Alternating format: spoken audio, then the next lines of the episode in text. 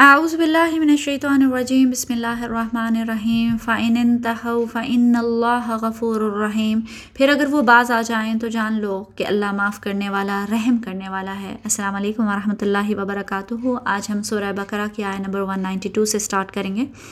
پچھلی بار ہم نے جہاد کی آیات شروع کی تھیں، ابھی بھی وہی ٹاپک کنٹینیو ہو رہا ہے۔ اس آیت میں اللہ تعالیٰ فرماتے ہیں، پھر اگر وہ رک جائیں یعنی اگر وہ تمہاری دشمنی سے باز آ جائیں، ہتھیار ڈال دیں۔ اور عام طور پر ایسا تبھی ہوتا تھا جب کوئی کلمہ پڑھ لے۔ فعن اللہ غفور الرحیم تو یاد رکھو کہ اللہ بہت غفور الرحیم ہے۔ یعنی اللہ تعالیٰ کی یہ صفت ہے کہ وہ توبہ کرنے والے کا بڑے سے بڑا گناہ بھی معاف کر دیتا ہے۔ تو پھر تمہیں بھی چاہیے کہ تم اپنے اندر یہی صفت پیدا کرو۔ جب ایک بار لڑائی شروع ہو جاتی ہے تو ظاہر ہے کہ پرانی دشمنی ہو، غم ہو، غصہ ہو اور بدلے کی آگ ہو تو خود کو ایسے میں روکنا بہت مشکل ہو جاتا ہے۔ لیکن یہ اسلام کی طاقت تھی کہ جب کوئی ایک بار ہتھیار ڈال دیتا، کلمہ پڑھ لیتا، تو چاہے وہ اس نے کفر کے زمانے میں جتنی بھی مخالفت اور دشمنی کی ہو، صحابہ کرام سب کچھ بھول کر اسے اپنا بھائی بنا لیا کرتے تھے۔ یہ ہے اسلام کی اور کلمے کی طاقت۔ خالد ابن ولید رضی تعالیٰ عنہ نے عہد میں مسلمانوں کو کتنا نقصان پہنچایا۔ یہاں تک کہ حضور پاک صلی اللہ علیہ وسلم زخمی ہو گئے۔ لیکن جب اسلام لے آئے تو وہی سیف اللہ بن گئے۔ ابو سفیان رضی تعالیٰ عنہ نے ایک عرصے تک مسلمانوں سے دشمنی اور جنگیں لڑیں۔ لیکن جب کلمہ پڑھ لیا تو وہی مسلمانوں کے بھائی بن گئے۔ اکرما رضی تعالیٰ عنہ ابو جہل کے بیٹے تھے۔ کفر کے زمانے میں انہوں نے مسلمانوں سے جنگیں لڑیں۔ لیکن اسلام کے بعد وہ ایک ڈیووٹڈ صحابی بنے۔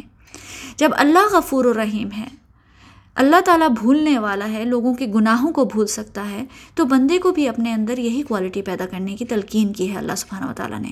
کہ جب کوئی دشمنی سے باز آ جائے، بدل جائے، رک جائے، تو تم بھی معاف کر دو، بھول جاؤ اور رحم کرو۔ حضرت اسامہ بن زید رضی اللہ عنہ سے روایت ہے کہ رسول اللہ صلی اللہ علیہ وسلم نے ہمیں ایک چھوٹے لشکر میں جنگ کے لیے بھیجا۔ ہم نے صبح صبح قبیلہ جوہینہ کی شاخ حرکات پر حملہ کیا۔ میں نے ایک آدمی پر قابو پا لیا تو اس نے لا الہ الا اللہ کہہ دیا، لیکن میں نے پھر بھی اسے نیزہ مار دیا۔ اس بات سے میرے دل میں کھٹکا پیدا ہوا تو میں نے اس کا تذکرہ نبی باغ صلی اللہ علیہ وسلم سے کیا۔ اس پر رسول اللہ صلی اللہ علیہ وسلم نے فرمایا، کیا اس نے لا الہ الا اللہ کہا اور تم نے اسے قتل کر دیا؟ میں نے عرض کی، اے اللہ کے رسول، اس نے اسلحے کے ڈر سے کلمہ پڑھا تھا۔ آپ نے فرمایا، تو نے اس کا دل چیر کر کیوں نہیں دیکھا؟ تاکہ تمہیں معلوم ہو جاتا کہ اس نے دل سے کہا یا نہیں۔ پھر آپ مسلسل میرے سامنے یہ بات دہراتے رہے کہ کیا اس نے لا الہ الا اللہ کہا اور تم نے اسے قتل کر دیا؟ یہاں تک کہ میں نے تمنا کی کہ کاش میں آج ہی اسلام لایا ہوتا اور اسلام لانے کی وجہ سے اس کلمہ گو کے قتل کی عظیم گناہ سے میں بری ہو جاتا۔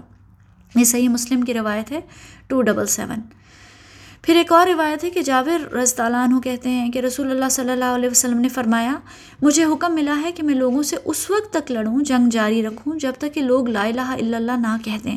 جب لوگ اس کلمے کو کہہ دیں، تو وہ اپنے خون اور مال کو مجھ سے محفوظ کر لیں گے۔ یہ جامع ترمزی کی روایت ہے، تھری تھری فور ون۔ پھر آیا نمبر ون نائنٹی تھری میں اللہ سبحانہ و تعالیٰ فرماتے ہیں وقاتلوہم حتی لا تکون فتنة یکون الدین للہ فَإِنِ انتہوا فلا عدوان الا علی الظالمین تم ان سے لڑتے رہو، یہاں تک کہ فتنہ باقی نہ رہے اور دین اللہ کے لیے ہو جائے۔ پھر اگر وہ باز آ جائیں تو سمجھ لو کہ ظالموں کے سوا اور کسی پر دست درازی جائز نہیں۔ یعنی کہ اسلام میں لڑائی کا مقصد اور نیت صرف اللہ کے دین کی سربلندی اور فتنہ اور فساد ختم کرنا ہونی چاہیے۔ اس آیت میں جہاد کی نیت کو کلیئر کیا جا رہا ہے کہ اپنا بدلہ یا انتقام لینے کے لیے نہیں، بلکہ ان دو مقاصد کے لیے لڑو۔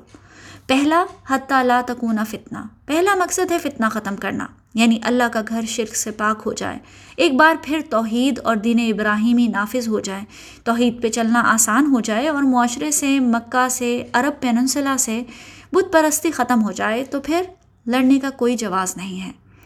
دوسرا وہ یقون الدین اللہ اور دین اللہ کے لیے ہو جائے۔ دین کا مطلب ہے اطاط یعنی جب انسان کسی اتھارٹی کو بالا تر مان کر اپنی پوری زندگی اور اپنا لائف سٹائل اس کے احکامات اور قوانین کے مطابق گزارنے لگے، تو یہ اس شخص کا دین ہے۔ جب اللہ کا دین، اللہ کی اطاعت غالب آ جائے اور غیر اللہ کی پیروی ختم ہو جائے، تو پھر لڑنے کا کوئی جواز باقی نہیں رہتا۔ اسلام میں نیت کی بہت امپورٹنس ہے۔ کوئی عمل اس وقت تک قبول نہیں ہے جب تک کہ اس کی نیت ٹھیک نہ ہو۔ اسی لیے جہاد بھی فی سبیل اللہ اسی وقت کہلائے گا جب نیت ٹھیک ہوگی۔ ابو موسیٰ شعری رضی اللہ عنہ نے بیان کیا کہ ایک بدو نے نبی پاک صلی اللہ علیہ وسلم سے پوچھا، ایک شخص ہے جو مال غنیمت حاصل کرنے کے لیے جہاد میں شریک ہوا۔ ایک دوسرا شخص ہے جو اس لیے شرکت کرتا ہے کہ اس کی بہادری کے چرچے زبانوں پر آ جائیں۔ ایک شخص اس لیے لڑتا ہے کہ اس کی دھاک بیٹھ جائے۔ تو ان میں سے اللہ کے راستے میں کون سا ہوگا؟ آ حضرت صلی اللہ علیہ وسلم نے فرمایا کہ جو شخص جنگ میں شرکت اس لیے کرے تاکہ اللہ کا کلمہ، اللہ کا دین ہی بلند رہے۔ فقط وہی شخص اللہ کے راستے میں ہے۔ یہ صحیح بخاری کی روایت ہے تھری ون ٹو سکس۔ اللہ تعالیٰ نے جہاد فی سبیل اللہ کے مقاصد اور نیت کو کلیئر کر دیا۔ فتنے کے خلاف اللہ کے دین کی سربلندی کے لیے لڑو۔ لیکن لوگ ہر قسم کی لڑائی کو جہاد کہہ دیتے ہیں۔ آج کل شیعہ سنی کو اور سنی شیعہ کو مارتے ہیں اور اسے جہاد کا نام دے دیتے ہیں۔ ایک مسلمان ملک دوسرے ملک مسلمان ملک پر حملہ کرتا ہے اور اسے جہاد کہنے لگتا ہے۔ مسلمان آپس میں ایک دوسرے کا گلا کاٹتے ہیں اور ہر کوئی اپنے مرنے والے کو شہید اور اپنے ذاتی مقاصد کو جہاد فی سبیل اللہ کہنا شروع کر دیتا ہے۔ ابن عمر رضی اللہ عنہ سے روایت ہے کہ ابن زبیر رضی اللہ عنہ کے فتنے کے زمانے میں جب ان پر حجاج ابن یوسف ظالم نے حملہ کیا اور مکہ کا محاصرہ کیا، اس وقت ان کے پاس دو آدمی آئے یعنی کہ ابن عمر رضی اللہ عنہ کے پاس دو آدمی آئے اور کہا کہ لوگ آپس میں لڑ لڑ کر تباہ ہو رہے ہیں۔ آپ عمر رضی اللہ عنہ کے صاحبزادے ہیں اور رسول اللہ صلی اللہ علیہ وسلم کے صحابی ہیں، پھر آپ کیوں خاموش ہیں؟ اس فساد کو رفع کیوں نہیں کرتے؟ ابن عمر رضی اللہ عنہ نے کہا کہ میری خاموشی کی وجہ صرف یہ ہے کہ اللہ تعالیٰ نے میرے لیے کسی بھی بھائی مسلمان کا خون مجھ پر حرام کر دیا ہے۔ اس پر انہوں نے کہا، کیا اللہ تعالیٰ نے یہ ارشاد نہیں فرمایا وقات لوم لا تکون فتنہ کہ ان سے لڑو یہاں تک کہ فساد باقی نہ رہے؟ اس پر ابن عمر رضی اللہ عنہ نے فرمایا کہ ہم قرآن کے حکم کے مطابق لڑے ہیں۔ یہاں تک کہ فتنہ یعنی شرک و کفر باقی نہیں رہا اور دین خالص اللہ کے لیے ہو گیا۔ لیکن تم لوگ چاہتے ہو کہ تم اس لیے لڑو کہ فتنہ اور فساد پیدا ہو اور دین اسلام ضعیف اور کمزور ہو جائے۔ کافروں کی جیت ہو اور اللہ کے برخلاف دوسروں کا حکم سنا جائے۔ یہ صحیح بخاری کی روایت ہے فور فائیو ون تھری پھر اللہ تعالیٰ نے فرمایا فعن تحو فلاں ادوان اللہ علیہ پھر اگر وہ باز آ جائیں تو سمجھ لو کہ ظالموں کے سوا اور کسی پر دست درازی جائز نہیں ہے۔ اس معاملے میں سب سے خوبصورت رائے مجھے مولانا مودودی کی لگی ہے، جو کہتے ہیں کہ بعض آ جانے سے مراد کافروں کا اپنے کفر و شرک سے باز آ جانا نہیں، بلکہ فتنے سے باز آ جانا ہے۔ کافر مشرق دہریے، ہر ایک کو اختیار ہے کہ وہ اپنا جو عقیدہ رکھتا ہے رکھے اور جس کی چاہے عبادت کرے یا کسی کی نہیں چاہتا تو نہ کرے۔ اس گمراہی سے نکالنے کے لیے ہم انہیں نصیحت اور تبلیغ تو کر سکتے ہیں، مگر ان سے لڑیں گے نہیں۔ لیکن اسے یہ حق ہرگز نہیں کہ اللہ کی زمین پر اللہ کے قانون کے بجائے اپنے باطل قوانین جاری کرے اور اللہ کے بندوں کو اللہ کے سوا کسی اور کا بندہ بنائے۔ اس فتنے کو دفع کرنے کے لیے حسب موقع اور حسب امکان تبلیغ اور شمشیر دونوں سے کام لیا جائے گا۔ اور مومن اس وقت تک چین سے نہیں بیٹھے گا جب تک کفار اپنے اس فتنے کو سے باز نہ آ جائیں۔ اور یہ جو فرمایا کہ اگر وہ باز آ جائیں تو ظالموں کے سوا کسی پر دست درازی نہ کرو۔ تو اس سے یہ اشارہ نکلتا ہے کہ جب نظام باطل کی جگہ نظام حق قائم ہو جائے تو عام لوگوں کو تو معاف کر دیا جائے گا۔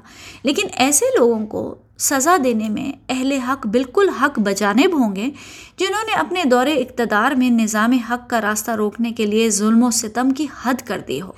اگرچہ اس معاملے میں بھی مومنین صالحین کو زیب یہی دیتا ہے کہ افو درگزر سے کام لیں اور فتح یاب ہو کر ظالموں سے انتقام نہ لیں۔ مگر جن کے جرائم کی فہرست بہت ہی زیادہ سیاہ ہو، اس کو سزا دینا بالکل جائز ہے۔ ان شاء اللہ نیکسٹ ٹائم آئی نمبر ون نائنٹی فور کریں گے۔ السلام علیکم ورحمۃ اللہ وبرکاتہ۔